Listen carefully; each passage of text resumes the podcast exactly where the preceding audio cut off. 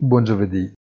Jerome Powell ha spento il facile entusiasmo dei mercati sottolineando come ciò che dovrebbe veramente interessare non è la velocità nel rialzo dei tassi, ma il loro punto di arrivo e soprattutto la permanenza a tale livello necessaria per riportare l'inflazione al suo target.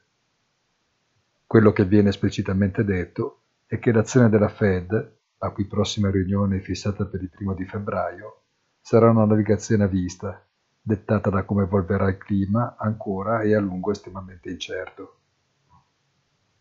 Tra poche ore il turno di BCE Lagarde, anche se la musica non varierà di molto.